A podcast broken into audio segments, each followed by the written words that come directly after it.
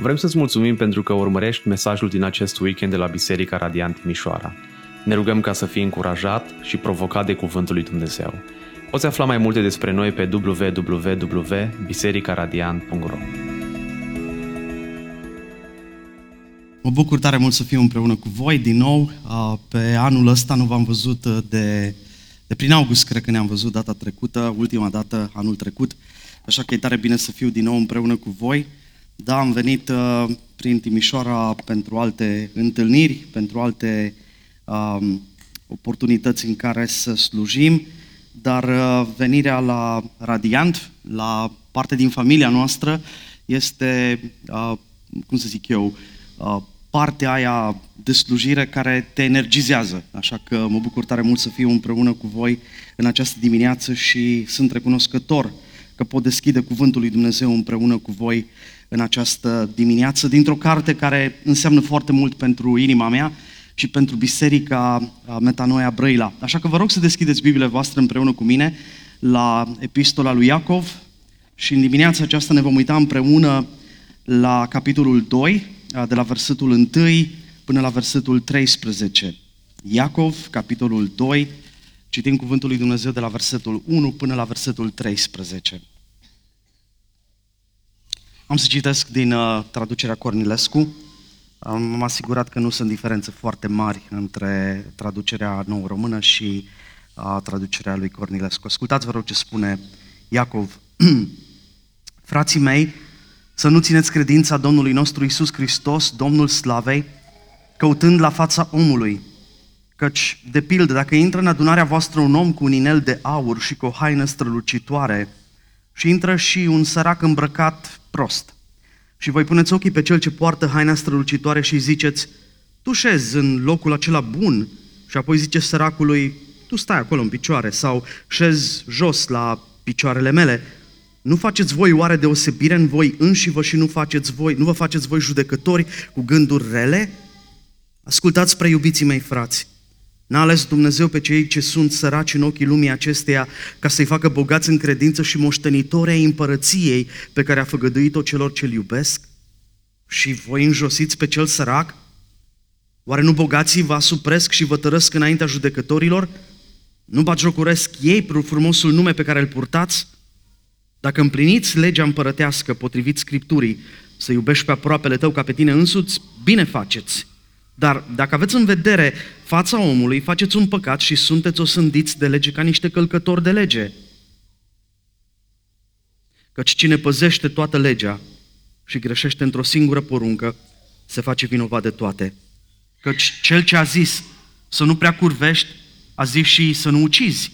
Acum, dacă nu prea curvești, dar ucizi, te faci călcător al legii. Să vorbiți și să lucrați ca niște oameni care au să fie judecați de o lege a slobozeniei, căci judecata este fără milă pentru cel ce n-a avut milă, dar mila biruie judecata. Amin. Haideți să ne rugăm împreună. Doamne, ne plecăm ființele în fața Ta, nu doar pentru că așa se cuvine, dar este și semnul prin care recunoaștem dependența noastră totală de harul Tău, de Duhul Tău. În afara lucrării Lui, nimic care să conteze nu se întâmplă. Nimic care să conteze pentru viața de aici, de pe pământ, dar nimic care să conteze mai ales pentru veșnicie nu se poate întâmpla fără prezența și lucrarea Duhului Tău. Așa că te rugăm, Doamne, Duhule Sfânt, să iei în stăpânire mintea noastră, inima noastră. Rugăm din toată inima să ne deschizi mintea, să înțeleagă frumusețea lui Hristos, să te atingi de inima noastră, să îmbrățișeze lucrarea Evangheliei și să ne ajuți pe fiecare dintre noi să reușim să fim instrumente ale harului Tău pentru alții. În Timișoara, în Brăila, peste tot unde ne-ai așezat pe fiecare dintre noi. În numele Domnului Iisus Hristos te rugăm toate aceste lucruri și îți mulțumim că ne asculți. Amin. Amin. Dragii mei, aș vrea să vă reamintesc faptul că suntem în fața uneia dintre cele mai ciudățele epistole din Noul Testament. Și când spun ciudat, mă refer la faptul că veți încerca să vă uitați la Iacov poate din perspectiva vechiului legământ și inima voastră va rezona cu această epistolă, pentru că Există foarte multe lucruri care ne duc cu gândul la lege, ne duc cu gândul la vechiul legământ. Și cu toate acestea, Iacov nu face nimic altceva decât să ne ducă în Evanghelie și să ne ajute să înțelegem Evanghelie. Iar ciudățenia vine din faptul că în scrisoarea lui, Iacov nu pomenește decât o singură dată pe Domnul Iisus Hristos în textul pe care l-am citit noi, nu amintește crucea niciodată, nu amintește învierea niciodată și atunci te întrebi, unde e Evanghelia în cartea aceasta? Nu-i de mirare că unii teologi au numit această epistolă o epistolă de paie, dar adevărul este că este o carte extrem de bogată, pentru că ne ajută să vedem Evanghelia într-un mod atât de proaspăt și atât de binefăcător pentru inima noastră. Și lucrul acesta ne propunem să-l facem și în timpul care ne stă înainte. Uitați-vă, vă rog, împreună cu mine ce spune Iacov în capitolul 1, versetul 26 și 27, versetele care preced textul pe care l-am citit. Dacă crede cineva că este religios și nu-și înfrânează limba, ci își înșală inima, religia unui astfel de om este zadarnică. Religia curată și neîntinată înaintea lui Dumnezeu, Tatăl nostru, adică cea care contează înaintea lui Dumnezeu, este să cercetăm pe orfani și pe văduve necazurile lor, și apoi fiți atenți, și să ne păzim neîntinați de lume.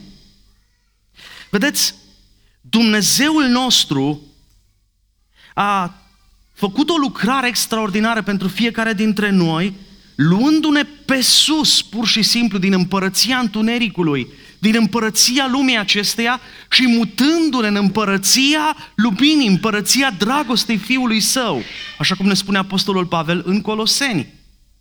Trăind în această împărăție peste care Hristos este Domn, nu la voia întâmplării în versetul 1 din textul pe care l-am citit, Iacov îl prezintă pe Domnul Iisus Hristos și amintește două cuvinte importante în dreptul lui Hristos. Fiți atenți!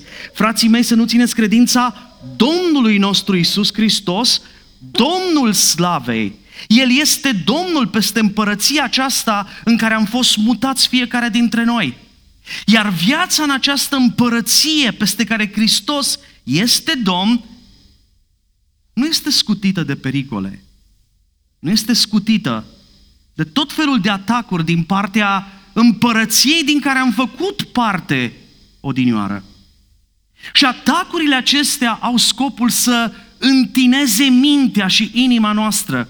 Adică deși suntem în împărăția dragostei Fiului lui Dumnezeu, deși suntem în împărăția vieții, să ne purtăm ca și oameni lumești, cu o minte lumească, cu tipare de gândire lumești, cu tipare emoționale și raționale și relaționale lumești. Iar Iacov spune, aveți grijă să nu vă lăsați întinați de lume.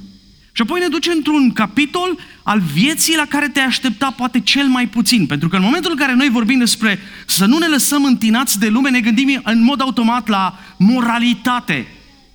Dar nu despre asta vorbește Iacov. Nu acesta este aspectul pe care îl prezintă el înainte de orice alt aspect.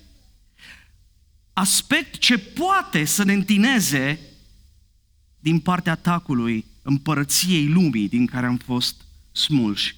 Și acest domeniu este domeniul relațiilor.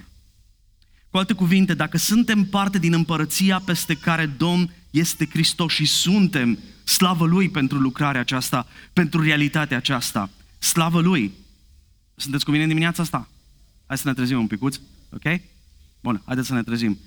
Slavă Lui că ne-a smuls din împărăția întunericului și ne-a mutat în împărăția dragostei Lui, dar dacă suntem în această împărăție, aș vrea să vă aduc aminte că în mod automat, ceea ce ne va caracteriza pe fiecare dintre noi este dragostea. Iată de ce am intitulat mesajul din această dimineață, credința adevărată se manifestă prin dragoste. Am un singur punct principal, o idee principală, cu câteva subpuncte care ne vor ajuta. Mulțumesc că, sper că ai lăsat temperatura mai jos, nu? Ok, că văd că e un duc de adormire, ca să folosesc o expresie, da? Un duc de adormire peste noi pe aici. Ok, hai să ne întoarcem la textul nostru. Am o singură idee principală, un singur punct principal cu câteva puncte secundare și aș vrea să vă rog să urmăriți împreună cu mine textul pe care îl vom studia în această dimineață. Și primul lucru pe care vă rog să-l observați este acesta. Dragostea este legea împărăției peste care Iisus Hristos este Domn. Uitați-vă, vă rog, împreună cu mine în versetul 8. Dacă împliniți legea împărătească potrivit Scripturii. Și imediat Iacov ne spune care e legea împărătească. Să iubești pe aproapele tău ca pe tine însuți. Bine faceți. Care este legea aceasta împărăției peste care Iisus Hristos este Domn? Este legea dragostei. Este legea iubirii. Să iubești pe aproapele tău ca pe tine însuți. Este aceeași idee pe care o enunță ceva mai devreme în Galateni, în capitolul 5, apostolul Pavel. Și ascultați, vă rog, ce spune Pavel în capitolul 5 din Galateni. El spune așa: căci toată legea se cuprinde într-o singură poruncă. Și te aștepta ca Pavel să te ducă înspre să iubești pe Domnul Dumnezeul tău cu toată inima ta, dar nu asta spune Pavel în Galateni, în capitolul 5, ci el spune să iubești pe aproapele tău ca pe tine însuți. Iar Iacov face exact același lucru. De ce? Pentru că legea împărăției peste care Hristos este Domn este legea dragostei. Dragostea este ceea ce se așteaptă de la noi, cei care am fost mutați din împărăția lumii, din împărăția întunericului și am fost aduși în împărăția dragostei Fiului lui Dumnezeu. Și dacă aceasta este legea împărăției, atunci ar trebui, în primul rând, să fim preocupați, să oferim dragoste și să o facem fără părtinire. Oferiți dragoste fără părtinire. Pentru că, dragii mei, cultura lumii acesteia din care am fost smulși este o cultură a separării. A separării pe categorii specifice. În lumea aceasta, în împărăția lumii, vedem bogați și săraci. Vedem oameni celebri și oameni necunoscuți. Vedem oameni importanți și oameni care sunt socotiți fără valoare. În fiecare celulă a ADN-ului omului păcătos, a omului care trăiește în împărăția lumii acesteia, există prejudecata. În fiecare celulă a ADN-ului omului păcătos există acolo întipărit bine favoritismul, tendința de a favoriza pe unii și tendința de a neglija pe alții. Există tendința aceasta de a fi părtinitor, de a fi drăguț cu unii și a accepta și de a-i respinge pe alții și de a nu le acorda atenția ta. Adevărul este că așa eram fiecare dintre noi pe când trăiam în împărăția lumii. Nu știu dacă aveți timp să vă gândiți un pic la trecutul vostru și cred că ar fi bine să facem lucrul acesta. Nu la voia întâmplării, unul din oamenii Marei lui Dumnezeu spunea: ori de câte ori inima mea pare să se răcească în dragostea ei pentru Hristos, retrăiesc mărturia mea personală a modului în care Dumnezeu s-a îndurat de mine și m-a mutat din împărăția morții în împărăția vieții și dintr-o dată inima mi se încălzește din nou. Mărturia personală nu este în primul rând, dragii mei, un instrument de evangelizare. Este în primul rând un instrument de închinare. Închinare în viața personală, privată. Îmi reamintesc ce am fost înainte să se îndure Hristos de mine. Îmi reamintesc cum raportam la oameni și cum îi priveam pe oameni în vremea în care trăiam în împărăția lumii și mi se face rușine. Și îmi dau seama că sunt astăzi diferit datorită harului lui Dumnezeu pe care l-am primit. Noi toți, în vremea în care trăiam în împărăția lumii, eram oameni cu prejudecăți, oameni care făceam diferențe între unii și alții, eram părtinitori. Dar acum am intrat în împărăția unde Iisus, Domnul Slavei, este Domn, este împărat. Și asta în mod automat este o chemare să nu mai fim părtinitori, să nu mai căutăm la fața oamenilor. Și Iacov ne prezintă un studiu de caz, dacă vreți, cât se poate de practic, foarte relevant pentru vremea lui și cred că are destul de multe similarități cu situația în care am putea fi și noi, ca biserici, ca și oameni care facem parte din împărăția lui Dumnezeu. Și fiți atenți studiul de caz pe care ne-l prezintă Iacov, începând cu versetul 2. Căci, de pildă, dacă intră în adunarea voastră un om cu un inel de aur și cu o haină strălucitoare și intră și un sărac îmbrăcat prost, observați, cei doi par să intre în același timp. Nu știu cum se face că această coordonare a lor parcă e pusă în scenă de Dumnezeu însuși. Și bogatul și săracul intră în același timp și unul este îmbrăcat într-un anume fel, iar felul în care este el îmbrăcat nu e nimic altceva decât o declarație în sine despre puterea omului acestuia, despre poziția lui socială, despre ceea ce îl face pe el mai special decât alții.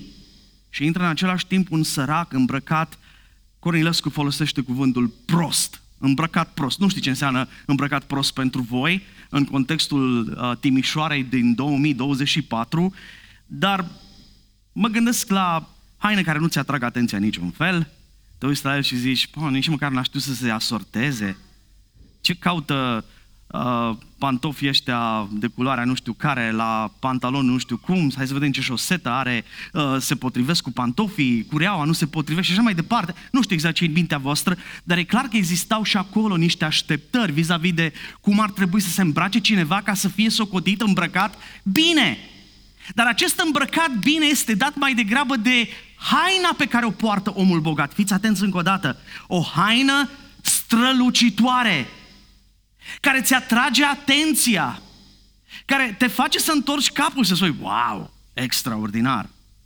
Dar nu numai că îi vezi haina, pentru că fiți atenți ce spune mai departe cuvântul, un om care are un inel de aur, imediat după ce te-ai uitat la haina lui, ochii ți se duc fără să-ți dai seama înspre mâinile lui și zici, ia să vedem, are ceva pe mână.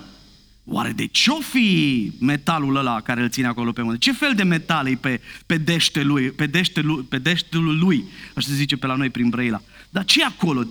Ce fel de piatră este asta? Și așa mai departe. Și dintr-o dată constați că omul ăsta are o valoare deosebită, pentru că are o haină strălucitoare, are un inel de aur care îți sare în ochi, pur și simplu, n-ai cum să-l ignori, pentru că în mod special, în mod expres, l-a luat de acasă, ca să atragă atenția, să facă o afirmație, o declarație despre sine și despre valoarea lui. Și intră omul acesta sărac, dar nu știi că e sărac. Poate că e bogat, dar se îmbracă destul de modest. Nu. Gândiți-vă încă o dată. Oamenii aceștia imediat asimilează sau pun împreună haina strălucitoare cu bogăția, inelul cu bogăția, bogăția cu valoarea și hainele simple care trec cu vederea, cu sărăcia, cu lipsa de valoare. E un sărac, pentru că n-are nicio haină care să ne atragă atenția și dacă te uiți la deștele lui, n-are absolut nimic acolo care să ne impresioneze în vreun fel sau altul. Și Iacov spune imediat, iar voi, problema nu e la ei, problema nu e la ei, ci problema este la voi, spune Iacov. Pentru că fiți atenți ce zice el imediat în versetul 3. Iar voi, Cornilescu spune, voi puneți ochii pe cel cu haina strălucitoare. În noua traducere română este, iar voi acordați atenție celui cu haina strălucitoare. Voi puneți ochii pe cel ce poartă haina strălucitoare și imediat te duci la el, ești foarte drăguț și spui, avem niște locuri mai bune pentru oameni de valoarea ta. Hai la locurile astea bune. Iar pentru cel sărac, la tine s-au terminat locurile, nici măcar alea proaste nu mai sunt. Mai puțin bune de categoria a doua. Tu stai acolo în picioare sau stai aici la picioarele mele. Știți că în vremea de atunci existau niște scăunele pe care oamenii își prizineau genunchii atunci când se rugau, în mod special oamenii bogați. Și într-un fel asta e expresia pe care o folosește Iacov când e vorba despre cel sărac. Tu stai acolo jos pe scăunașul ăla pe care eu îmi odihnesc picioarele. Pentru că ăla e locul care ți se potrivește ție cel mai bine. Iar motivul pentru care faceți lucrurile acestea este următorul, fiți atenți ce spune Iacov, versetul 4. Nu faceți voi oare deosebire? Unde? în voi înșivă, în inima voastră, în mintea voastră care este întinată de sistemul lumii din care ați fost smulși. În mintea voastră și în inima voastră lucrurile nu s-au schimbat. Voi ați fost oarecum mutați în împărăția dragostei, dar vă relaționați la oameni în același mod în care o făceați pe vremuri când erați în lumea aceasta, în împărăția lumii acesteia. Acum fiți atenți, dragii mei, dacă o astfel de scenă s-ar întâmpla la o întâlnire a celor ce fac parte din împărăția acestei lumi, scena aceasta ar fi în regulă. Nu este absolut nicio problemă ca unii să fie tratați într-un mod mai special, iar alții ignorați, iar alții puși în locul pe care îl merită, pentru că nu se pot ridica la nivelul celorlalți care sunt oameni de valoare. Numai că scena aceasta pe care o prezintă Iacov se întâmplă în biserică, acolo unde sunt adunați oamenii care au fost mutați în împărăția dragostei Fiului lui Dumnezeu. Și o astfel de scenă, dragii mei, deși normală în împărăția lumii, este de-a dreptul grotescă în împărăția dragostei Fiului lui Dumnezeu. Pentru că din punctul de vedere al lui Dumnezeu, așa ceva este de neacceptat. Este imposibil de imaginat. Când împărăția dragostei, în împărăția peste care este Domn, împărat, Fiul lui Dumnezeu, Domnul nostru Iisus Hristos, se pot întâmpla lucruri de felul acesta. Putem oferi dragoste în mod părtinitor pentru unii, dar nu pentru toți. Foarte interesantă expresia din versetul 4 pe care o folosește aici Iacov. Nu faceți voi oare deosebire în voi înșivă? Sau din nou, nu acordați voi într-un fel, nu trageți voi linii în inima voastră între unii și alții?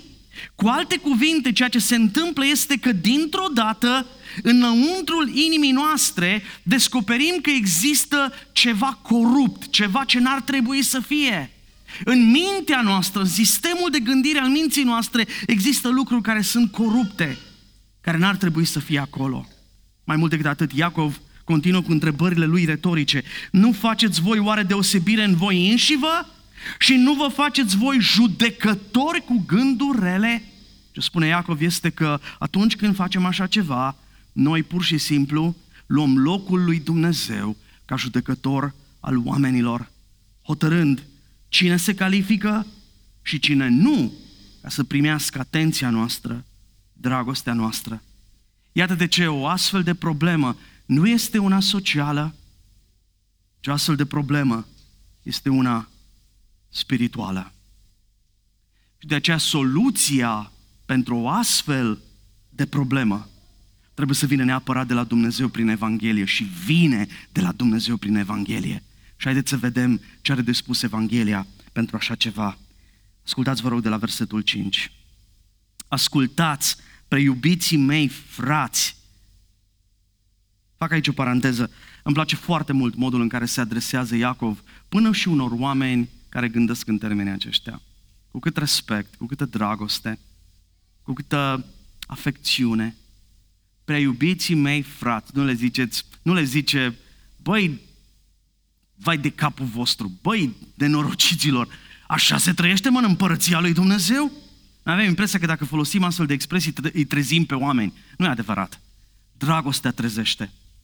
Bunătatea, mila, harul trezesc. Pentru că așa se întâmplă și cu noi, în viața noastră. Așa face Dumnezeu cu noi. Despre asta am cântat. Așa ne-am închinat. Că și atunci când nu suntem ceea ce trebuie, Hristos se uită la noi și îmi spune, copilul meu preiubit. Și asta dintr-o dată mă frânge, mă pune cu fața la pământ, că eu știu că în momentul acela nu mă calific să primesc un astfel de tratament din partea Domnului meu. Și cu toate acestea mi oferă dragoste. Și asta face Iacov. Ascultați, preiubiții mei frați, n-a ales Dumnezeu pe cei ce sunt săraci în ochii lumii acesteia, ca să-i facă bogați în credință și moștenitori ai împărăției pe care a făgăduit-o celor ce-l iubesc. Și dintr-o dată Iacov ne duce la felul în care ne-a tratat Dumnezeu pe fiecare dintre noi. Pentru că în versetul 5 este prezentată esența Evangheliei. Dumnezeu alege pe cei săraci ca să-i îmbogățească în credință. Dar de ce pe ei? Pentru că doar cei săraci sunt conștienți de nevoia lor de ajutor, pe când cei bogați dețin controlul asupra tuturor nevoilor lor, asupra vieților. Pentru ei este simplu, scriu un cec, bag mâna în buzunar, sun pe cineva, pentru că am relații, cunosc pe cineva, știu cum să rezolv probleme. Pe când săracii n-au niciun alt sprijin în afară de Dumnezeu. Și se duc înspre Dumnezeu ca să-L caute pe Dumnezeu. Bineînțeles că vorbim aici despre sărăcia aceea spirituală, duhovnicească. Mai țineți minte cum își începe Domnul Iisus Hristos predica de pe munte? Ferice sau binecuvântați sunt cei săraci în duh, căci a lor este împărăția cerurilor. Oamenii aceia care se duc înaintea lui Dumnezeu și spun: Doamne, dacă mi-ai cere ceva în schimbul harului Tău, n-am să-ți dau nimic. Dacă iertarea mea ar depinde de ceva, să-ți dau eu înapoi, n-am ce să-ți dau. Singura mea speranță este la Tine, la mila Ta, la dragostea Ta, la harul Tău. Sunt atât de sărac că n-am ce să-ți dau.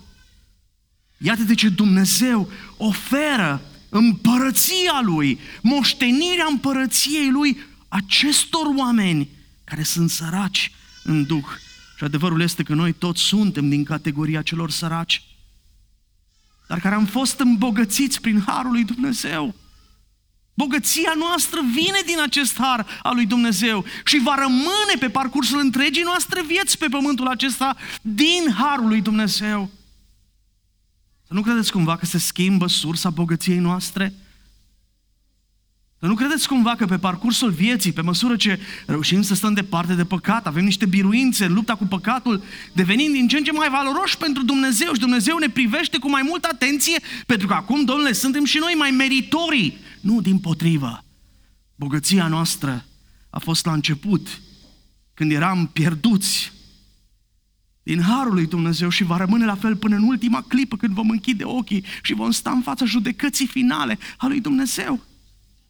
Bogăția noastră vine din acest har pe care Dumnezeu îl oferă celor ce sunt săraci în duh.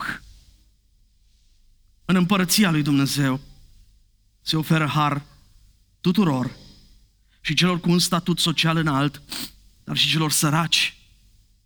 Dumnezeu le-a dat har și a făcut moștenitor și împărăției Lui tuturor celor ce sunt cu adevărat săraci. Și noi trăim această realitate în fiecare zi. Dar tocmai noi care am primit același har pe care Dumnezeu îl dă celor ce zicem noi că sunt mai meritorii decât noi, mai meritoși decât noi, același har ne îmbie, ne învață să oferim dragoste tuturor, fără părtinire. În anul 2008, când am plantat Biserica Metanoia, în care slujesc și acum prin harul lui Dumnezeu, una din rugăciunile noastre a fost ca Dumnezeu să ne trimită oameni pe care nicio altă biserică evanghelică din Brăila nu-i vrea. Acum când mă gândesc la rugăciunea aia, parcă îmi pare rău că m-am rugat așa. Dumnezeu s-a ținut de cuvânt. Și mi-aduc aminte că ne-am mutat la un moment dat într-una din clădirile în care tot am fost noi, undeva lângă un cămin unde erau duși cei care fuseseră în sisteme sociale și apoi au fost dați afară. Și veneau la noi acolo era căldură, și acolo erau oameni drăguți, le mai dădeam și câte un ceai și câte o cafea. N-aveam cafea la fel de fancy ca voastră, dar aveam și noi cafea, ca la Brăila, pe măsura noastră. Erau oameni drăguți, îi primeam acolo și veneau la noi în biserică și nu vă spun ce era la serviciile noastre, era distracție de pe lume.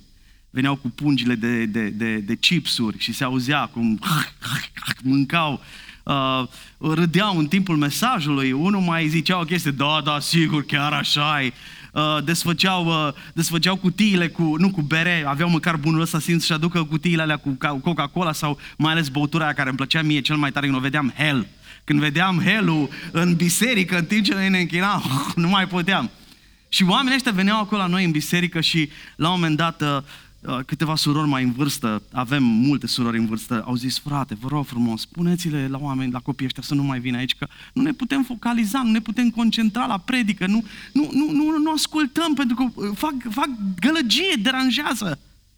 Și a trebuit să mă lupt cu gândul ăsta. Pe de o parte și eu în inima mea îmi doream ceva mai multă liniște, dar mereu mi-aduceam aminte, oare nu ne-am rugat noi și am spus ca Dumnezeu să ne trimită oamenii ăștia? Știți ce s-a întâmplat? Unii dintre ei s-au botezat și sunt parte din biserica noastră. Alții au fost și acum atât de impactați de dragostea pe care au primit-o de la bătrânele astea, care după ce am vorbit cu ele, veneau cu sacoșica așa la biserică pe ascuns și le dădea la copiii ăștia câte o banană sau câte o portocală din pensia lor. Și mă uitam la bătrânele astea care ofereau dragoste copiilor ăstora și mi-am dat seama că asta e treaba noastră. De-aia am primit har. De asta ni s-a arătat dragoste. Să dăm celor ce nu merită. Celor pe care lumea îi respinge. În împărăția peste care Iisus este Domn, suntem chemați să arătăm dragoste și să arătăm fără părtinire. Apoi, aș vrea să vă aduc aminte că lipsa dragostei este păcat. Nu uita că lipsa dragostei este păcat. Fiți atenți ce face Iacov. Ne spune care este binele în împărăția aceasta peste care Hristos este Domn. Zice așa: ascultați, preiubiții mei frați, n-a ales Dumnezeu pe cei ce sunt săraci în ochii lumii acesteia ca să-i facă bogați în credință și moștenitori ai împărăției pe care a făgăduit-o celor ce-L iubesc? Și voi înjosiți pe cel sărac? Oare nu bogații vă asupresc și vă tărăsc înaintea judecătorilor? Era o situație concretă acolo la care se referă Iacov. Nu batjocoresc ei frumosul nume pe care îl purtați? Și acum fiți atenți. Dacă împliniți legea împărătească potrivit Scripturii, să iubești pe aproapele tău ca pe tine însuți, bine faceți sau faceți bine. Acesta e binele. Și anume să respectăm legea împărătească sau, dacă vreți, legea suverană. Acum mi s-a părut cu adevărat foarte interesant că autorul Iacov, care păstorea biserica din Ierusalim, formată în exclusivitate din credincioși ce veneau din vechiul legământ, care știau legea lui Moise, Iacov nu se referă la cele 10 porunci când vorbește despre legea suverană, despre legea împărătească, ci el se referă la legea lui Hristos. Să iubești pe aproapele tău ca pe tine însuți. Și dacă trăim după această lege, facem bine. Iar dacă ne trăim viața după orice altă lege, în afară de legea aceasta suverană, împărătească, comitem păcat, fiindcă în împărăția lui Dumnezeu, aceasta este singura lege care contează cu adevărat. Ascultați-mă cu atenție. Dragostea este singura lege care contează cu adevărat în împărăția lui Dumnezeu. Ce înseamnă să iubești pe aproapele tău ca pe tine însuți? A căuta binele și bunăstarea celuilalt la fel de mult cum o caut pe a mea. Bunăstarea mea personală, a familiei mele. Și să fac lucrul acesta nu de dragul lui, ci de dragul lui Dumnezeu. Spre slava Dumnezeului care mi-a arătat dragoste. Iar Iacov ne arată cum putem să încălcăm legea. Și el folosește poate cele mai cunoscute și considerate cele mai mari păcate în contextul legii. Uitați-vă, rog, împreună cu mine, de la versetul 10. Căci cine păzește toată legea și greșește într-o singură poruncă, se face vinovat de toate. Căci cel ce a zis să nu prea curvești, a zis și să nu ucizi. Care sunt păcatele care arată cel mai clar lipsa dragostei noastre?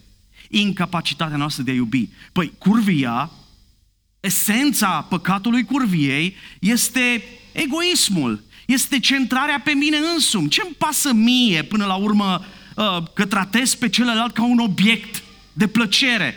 Ce mă interesează pe mine că soția mea suferă? Dacă eu vreau, până la urmă, cine sunt ceilalți să-mi spună mie să nu fac lucrul ăsta? E lipsă de dragoste. Curvia este în sine o lipsă autentică de dragoste, profundă de dragoste. Iar uciderea este evident. Căci cel ce a zis să nu prea curvești și să nu ucizi, a spus de asemenea să iubești pe aproapele tău ca pe tine însuți. Și aceasta este dragostea, porunca împărătească pe care ne cheamă Domnul prin Evanghelie să o împlinim. Adevărul însă este, dragii mei, că noi suntem incapabili, nu suntem în stare să respectăm legea lui Dumnezeu. Acum, a fost o vreme în viața mea și în slujirea mea când credeam că trebuie să mă păzesc de păcatele astea mari. Da? M-a zis pe cineva la un moment dat care... cineva din familia lui a trecut printr-un păcat și a trebuit să vorbesc cu familia și am spus: dragilor, trebuie să vă zic ceva. Cu tare a avut o cădere și imediat, nici n-am apucat să spun un alt cuvânt, că imediat cineva mi-a zis: sper să nu fie curvia. Orice altceva, numai asta nu. Pentru că, vedeți, în mintea noastră avem niște liste de astea, da? Și am crezut că cel mai greu este să te păzești de curvie, de să nu urăști pe cineva, să nu iei ce nu este al tău. Lucruri pe care le găsim acolo în cele 10 porunci până la urmă. Au trecut ani și mi-am dat seama că aș putea să mă păzesc de toate lucrurile acestea chiar prin puterile mele personale. Prin disciplină, prin garduri morale, punându-i pe alții să stea cu ochii pe mine, să vegheze asupra mea, să nu se întâmple ceva de genul acesta. Știți ce am descoperit? Că este cu adevărat imposibil pentru mine să fac prin propriile mele puteri, să iubesc. Și să iubesc fără părtinire. Și să iubesc mai ales pe aceia care nu merită dragostea mea. Ieri mă plimbam prin Timișoara după o serie de întâlniri dimineața și au început să curgă niște mesaje de la cineva dintr-o altă țară care m-a acuzat de tot felul de lucruri. Parcă știm că o să predic din Iacov 2 astăzi, habar n-avea. Și vă spun că fiecare mesaj parcă făcea inima mea și mai dornică de răzbunare și de a-mi face dreptate și mă gândeam la modalități prin care să-l pot pune la punct pe omul ăsta care mi se pare neobrăzat și care nu știe cu cine are de-a face și își depășește limitele și nu înțelege că de fapt n-am nicio treabă cu ceea ce mă acuză el că aș fi făcut. În inima mea se dădea o luptă puternică, tocmai în ideea asta de a putea iubi. Și azi dimineață, timpul meu de părtășie în calendarul pe care îl urmăresc de citirea Scripturii, ajung la exemplul lui Iosif în Geneza. Și îl văd pe omul ăsta îmbrățișându-i pe frații lui care l-au trădat și care l-au vândut și care se prăfăceau acolo în fața lui. Citeam discursul lui Iuda în fața lui Iosif și nu văd o propoziție de pocăință la Iuda, nici măcar în ultima clipă în care să spună: cred că am făcut ceva rău și acum Dumnezeu vrea să ne pedepsească. Nu, nimic de genul acesta. Și cu toate astea Iosif plânge, îi îmbrățișează, îi iubește și nu le spune niciunea dintre ei: aveți grijă. A trebuit să mă prăbușesc acolo, în camera în care am dormit azi noapte și să plâng înaintea lui Dumnezeu și spun: dar eu nu pot iubi așa. Și astăzi mă duc să le predic cu oamenilor ăstora despre iubire și eu nu pot iubi așa.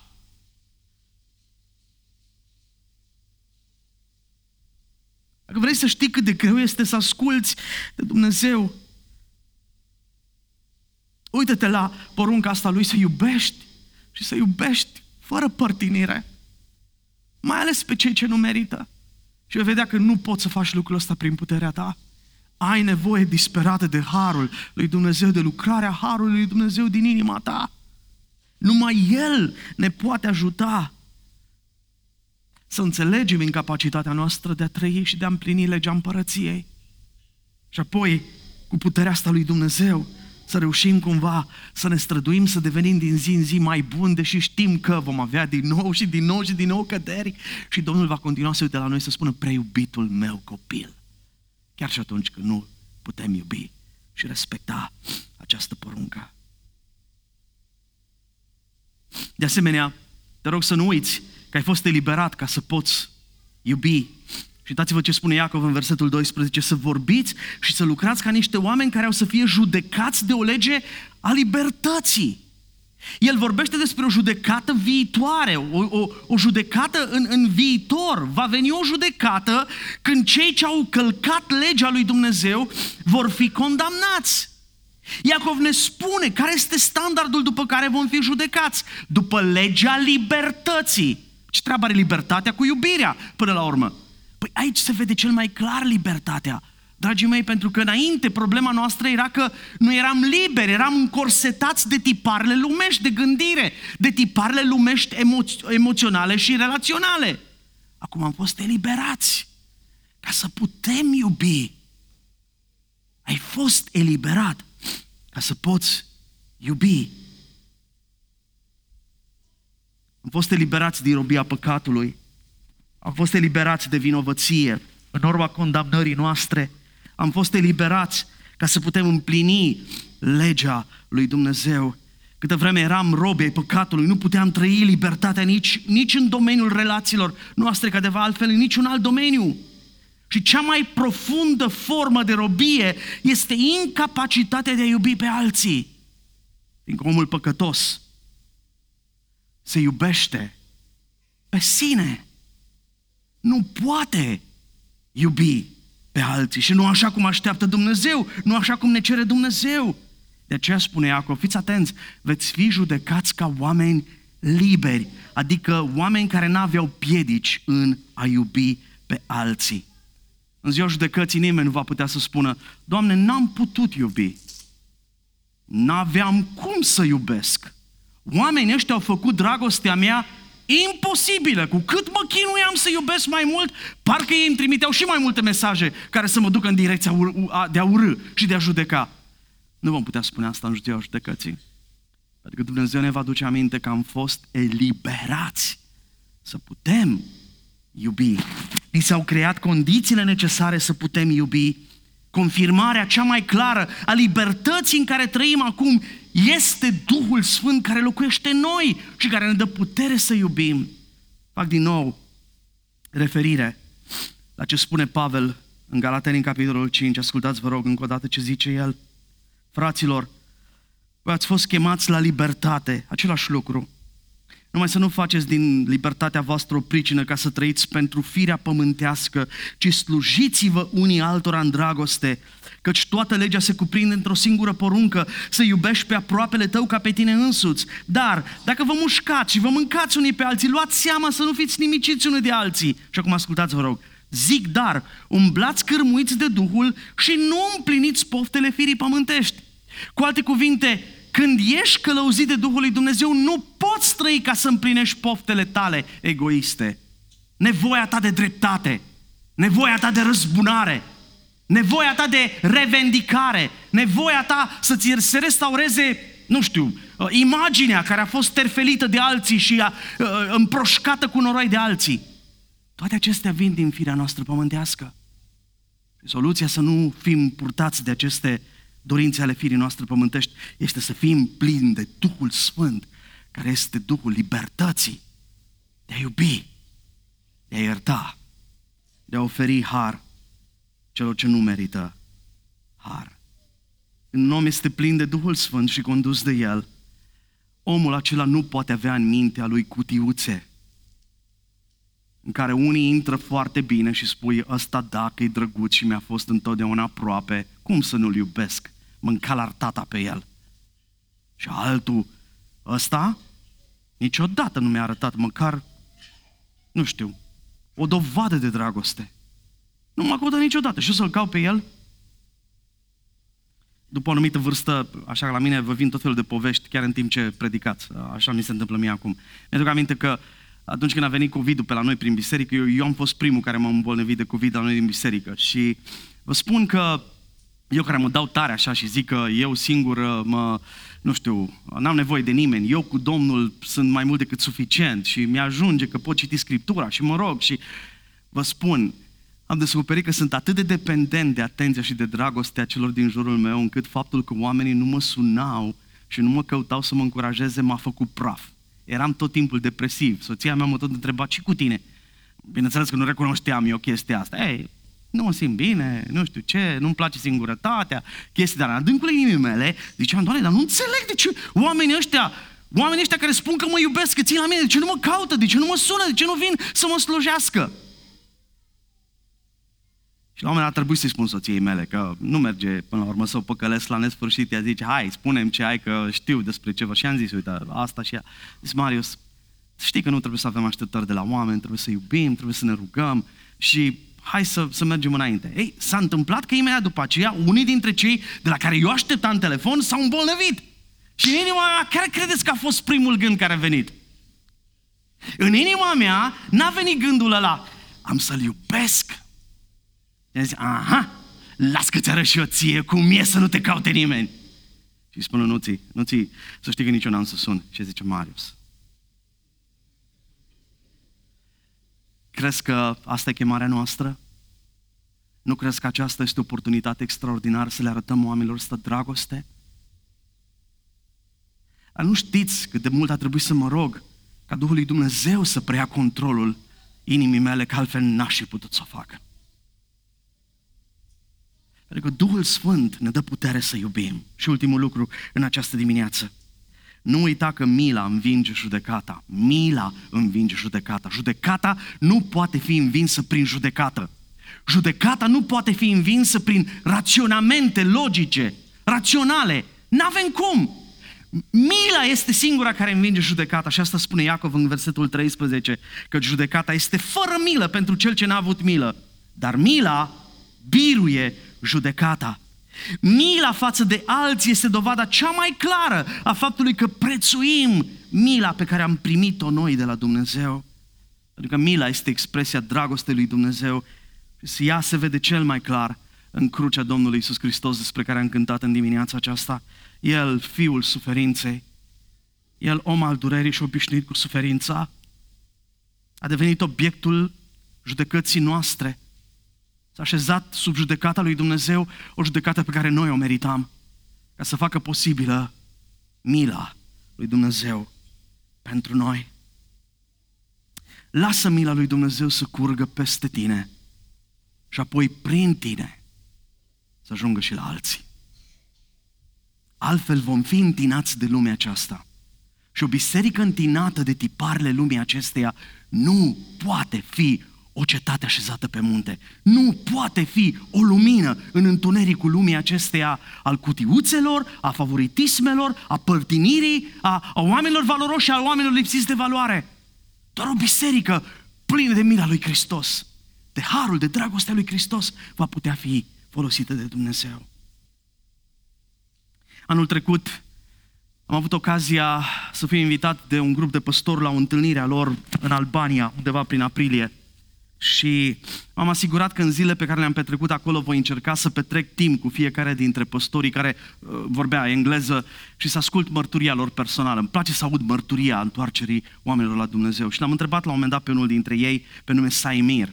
Și am zis, Saimir, îmi spui și mie mărturia ta? Și l-a spus, da, cu dragă inimă. Avea omul ăsta o față atât de așa radiantă, dacă tu stai la Radiant, da? Radia de bucurie, radia de dragoste. Și Saimir a început să-mi povestească ce s-a întâmplat. Zice, eu am născut într-o familie de musulmani. În Albania, majoritari sunt musulmani. Sunt musulman și pe deasupra sunt și țigan. Și el zicea, nu era suficient că era musulman, că ăștia care erau creștini niciodată n-aveau timp pentru mine, dar faptul că eram țigan îmi închidea absolut toate ușile. Nu spun, zice el, n-am avut niciodată până la vârsta de 12 ani, n-am avut niciodată un prieten. Pentru că în momentul în care aflau că sunt musulman și când aflau că sunt țigan, pur și simplu nu vreau să fie împreună cu mine. Copiii nu vreau să se joace cu mine.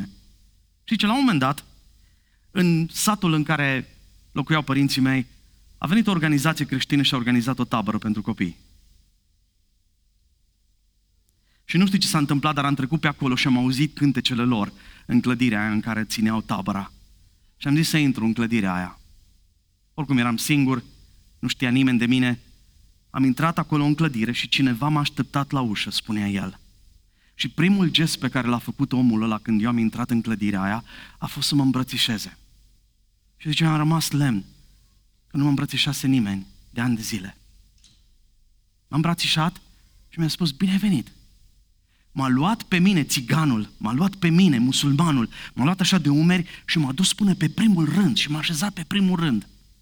Lângă ceilalți copii care erau îmbrăcați frumos, nu erau țigani. Și pentru prima dată în viața mea m-am simțit iubit și valoros. Și apoi a început lecția biblică. Cineva a vorbit despre faptul că noi suntem valoroși pentru că Iisus Hristos a murit pentru noi și am înțeles că motivul pentru care oamenii ăștia mă tratau pe mine cu atât de multă dragoste și respect era datorită a ceea ce a făcut Iisus Hristos pentru ei. Am fost copleșit. Am fost pur și simplu pus în situația în care nu știam ce să fac. M-am dus acasă și le-am spus părinților mei, am fost la o tabără de creștini și uite ce mi s-a întâmplat. Problema a fost că tata, când a auzit despre asta, m-a bătut. A zis, dacă te mai prind odată că te duci acolo, știi că vei lua bătaie, pentru că n-avem ce să facem. Ori trebuie să te tratăm în felul ăsta ca să spunem comunității din care facem parte că nu suntem de acord cu ceea ce faci tu, fie să te trimitem de acasă. Noi nu putem să te acceptăm în casa noastră făcând lucruri de felul ăsta care atrag oprobiul public pentru noi. A doua zi de tabără, m-am dus din nou la pocăiți. Și am venit din nou acasă și am luat din nou bătaie. Și a treia zi, deși bătut, plin de răni, m-am dus din nou acolo, pentru că era singurul loc în care am fost tratat ca un om valoros și cu multă dragoste. La un moment dat, după săptămâni întregi de bătaie, la un moment dat taică mi-a zis, băi băiatule, nu știu ce să fac cu tine. Și l-a spus, tată, poți să faci ce vrei, de voi continua să mă duc la oamenii ăștia. Pentru că nicăieri n-am primit mai multă dragoste ca acolo. În final, văzând că n-au cu cine să discute, l-au lăsat în plata Domnului. Și băiatul l-a primit pe Domnul Iisus în inima lui, s-a botezat, astăzi este slujitor. L-am întrebat care-i visul lui în viață și mi-a spus, Marius, visul meu este să plantez 100 de biserici de țigani. Și pentru asta am o echipă pe care am format-o și merg din sat în sat, în Albania, să-L prezint pe Hristos. Și după ce termin cu Albania, mă duc în Kosovo, a spus el. Și după aia mă duc în Macedonia de Nord și mă duc peste tot să vestesc despre dragostea aceea care mi-a schimbat viața. Totul pornit de la un om stând la ușa unei clădiri care îl îmbrățișează pe unul pe care nimeni altcineva nu-l iubea. Dragilor, sunt de vreo 2 zile la Timișoara și vă spun, Duhul mi-a întărâtat. Eu sunt bănățan ca voi. Asta e un oraș greu. Sunt niște bătălii spirituale în orașul ăsta cumplite. Nu știu dacă voi știți. N-aveți nicio șansă să câștigați lumea din Timișoara pentru Hristos. Cu teologia voastră rațională și logică, care nu se duce înspre mâinile voastre să se deschidă și să îmbrățișeze pe aia pe care nimeni altcineva nu îmbrățișează. N-aveți nicio șansă să câștigați lumea asta pentru Hristos. Dacă veți avea programe faine aici, nu veți ieși acolo unde sunt oamenii aia pierduți pe care nimeni nu iubește și să le spuneți că e cineva care v-a iubit pe voi și v-a scos din tiparele lumești de gândire ca să-i puteți iubi pe ei, cei care nu sunt vrednici de iubit. Rugăciunea mea pentru voi este să vă ajute Dumnezeu să lăsați credința voastră să se manifeste prin dragoste. Unii față de alții, de asemenea voi pentru lumea pentru care a murit Hristos. Dumnezeu să ne ajute pe toți la aceasta. Amin.